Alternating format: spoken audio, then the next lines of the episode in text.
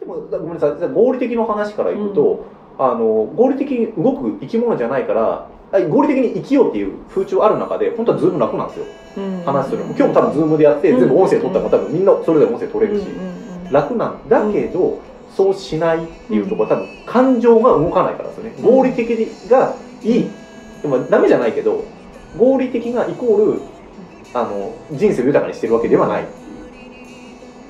ていうイメージなのかなって今は合理的っていう言葉の中で思ってて、そうです、合理的かどうかで人間動いてるんじゃなくて感情で動いてるから、なんだろう。ズームでも感情はもちろん動くんですよ。動くんだけど、おそらくそこってもともとの多分人間関係。あ実はえっとね一昨日ズームのミーティングがあったんですよ、はい。あのその夢会塾の同じ期で、であのすごいちょっと待ってくださいね今新しいワード言うとね。夢開塾が何かだけちょっとさらっと多分今後うん。飯島さん何回か出てくると思うから、えー、と夢会塾っていうのが、まあ、山梨で、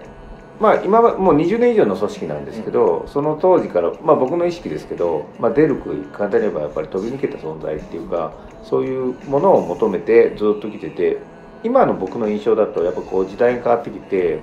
まあ、また新たなリーダーあのやっぱりみんなを引っ張ってくれるリーダーとはまた別にやっぱり自分が何かやりたいに対してそこに対してやっぱりあのこう常に対話ができる仲間がいて自分がいてで組織があるっていう形が今まあ夢会塾かなっていう。で自分を自分ここでやりたいんだけどなって思ったんであればそういうところでやっぱりもちろんいろんな刺激を受けます。いいことも悪いことも。でもそこで受けたものを、まあ、最初に自分でプラスに変えていくっていうことは必要なんですけどそれができる、まあ、組織かなっていう、うん。うん。っていうところに入ってるってことなんですね。うん、もう散々ですけどね、あいろいろあるんですね、まあ、あのネガティブなこと置いといて。まあいい意味でも。そうそうそう。はい。ですいませんで夢開塾でやっててっていうところなんでそこそこの本当ご縁で僕米作りとか山梨ラボでやりたいことをもっとみんなに広げたいとかいろんなことがやっぱ生まれたんでプラスに考えるか、まあ、マイナスが、まあ、どの組織もそうですけど、だまあ今夢会塾で2年以上過ごしてまた今後も続け続くんですけどそこでやっぱり得たものがやっぱり今のそういう自分を作ってる部分が。あるので、うんまあそのさっき話戻ると、うん。そこでまあミーティングがあって、うんでやっぱりその2年やっぱり顔を合わせてうん。付き合ってきたメンバーだからこそその仲間のアイデアあそれ面白いよねってやっぱりそこはおそらくそのなんだろうあの仕事だとほとんど顔見ないけど何その仕事からでいくとじゃあ何々かの誰々さんっていうとあ顔知ってるけど飲んだこともないしうんうんうん。話したこともほとんどないからでも知ってるみたいな。そうするとその企画書を見てもその心の動き方がやっぱ違う。うん。だからやっぱそこの元々の関係性が今って SNS でみんな顔知ってるけど、でも会ったことないよね。会ったのはこういう例えばお客さんととかっていう立場になってるとまた変わるじゃないですか。やっぱその辺が違うのかな。あ飯島さんあの僕はまだ企業勤め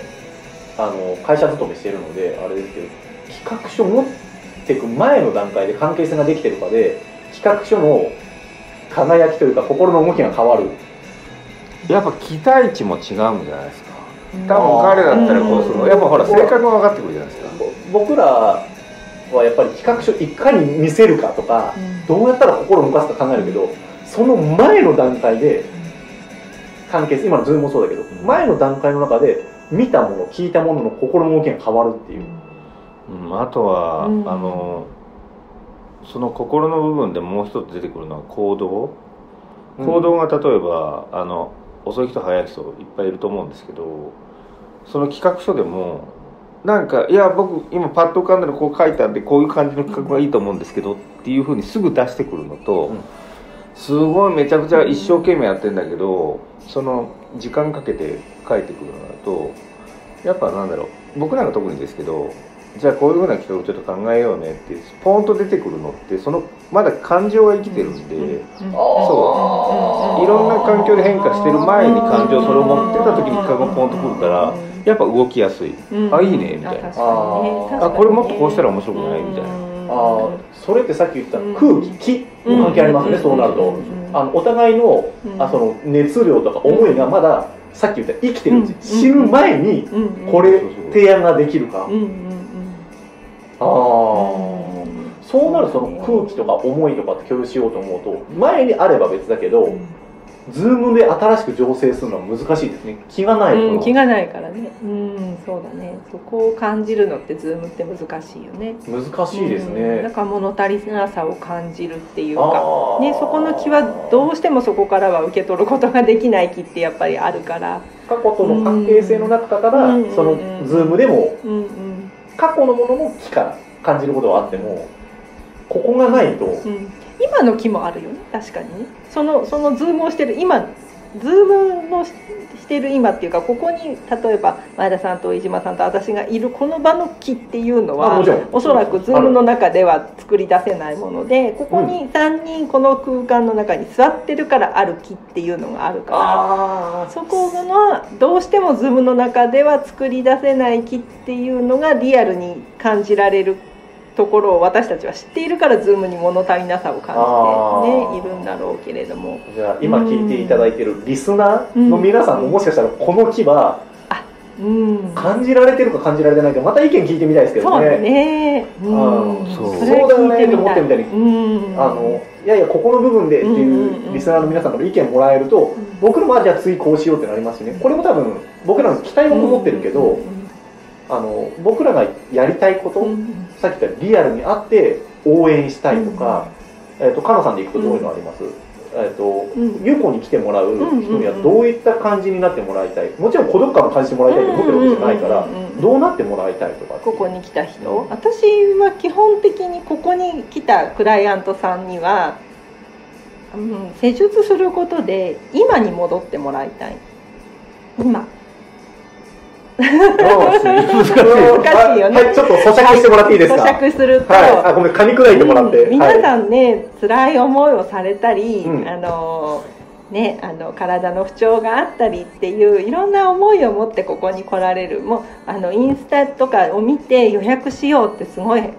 あの高いハードルだと思う。あ、まあ、今後的に疲れてるとか、いろんな事情で癒しを求めてきますね、そう癒しを求めてきて、ここにいらっしゃるんだけれどもなんとかあのここに来たら何かがあって思って来てくださるんだと思う。だけどそれって今現在ここに横にいる座っているその人っていうよりは昨日とかついさっきまでの彼女たちの悩みがをいっぱい抱えてここに来ている。だけれども今ここで施術をしてもらってああ気持ちよかったっていうのは彼女たちの今。そこからスタートしてほしい。っていうのが私のここのケアルームのあの来てもらったクライアントさんに一番感じてもらいたいのは今こう気持ちよかったあよかったって言ってその気持ちを大事にして今に昨日の疲れたことこの間の嫌だったことそういうことはみんなそこに置いといて今に戻ってもらって施術が終わってお茶飲んでよし今から行こうっていう前向きの一歩を出してもらいたい、うん、背中押すですね。背中押す。ですね。同じことを最終的には言ってますけど。そうそうそこを目指す、アプローチが違うだけですね。そうそうそう。っていうところだよね。やっぱりそうなるとここの場所の気っていうのは大事で、うん、その気を共有できる場所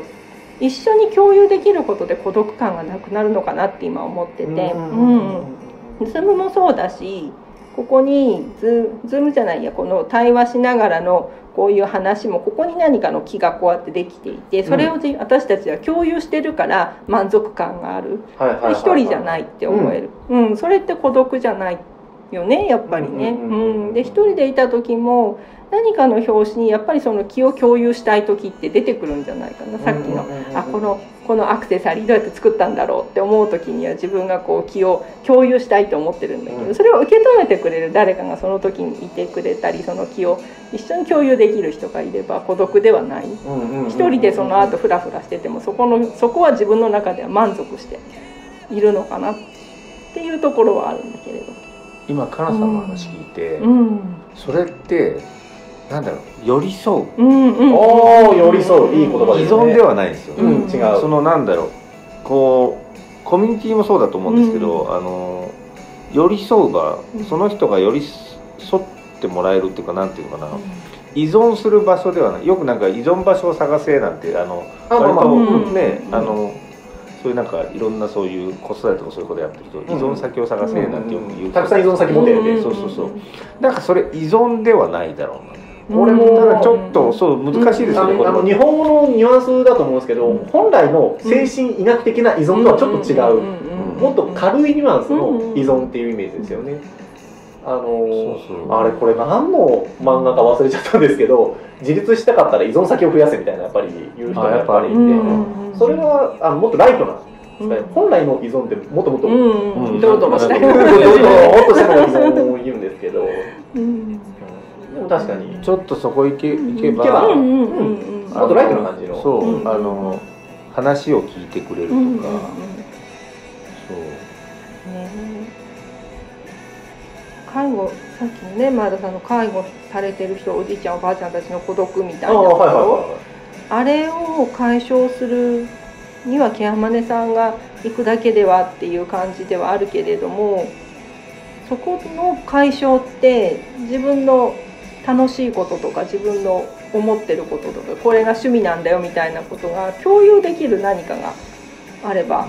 孤独じゃなくなるのかな。ううん。うん。どうなんでしょうね。えっ、とケアマネージャーによっては、うん。うんとさっき言ったいい意味でも悪い意味でも依存されるケアマネージャーってやっぱり、うん。まあ、言い方変えると頼りにされるケアマネージャーとの中にあって「うん。あなんとかさん来てくれて嬉しかったよ」ってあの言って孤独感を紛らわせられるケアマネージャーもいれば、えー、とやっぱりケアマネージャーの本質って自分がではなくて連携うん。マネージメントする中ではヘルパーさんとかうん。デイサービス行った先でとかっていうところにあの依存先まあ頼りになるというか、うん。っていう先をうまく調整できる方もいて孤独感を解消しようっていう方もいらっしゃればヘルパーさんもデイサービスもでケアマネージャーさんも行ってもうまく孤独感を解消できない。でもこれは意識これはケアマネージャーの意識だったりとか実際に支援する側のこの孤独とかの考え方。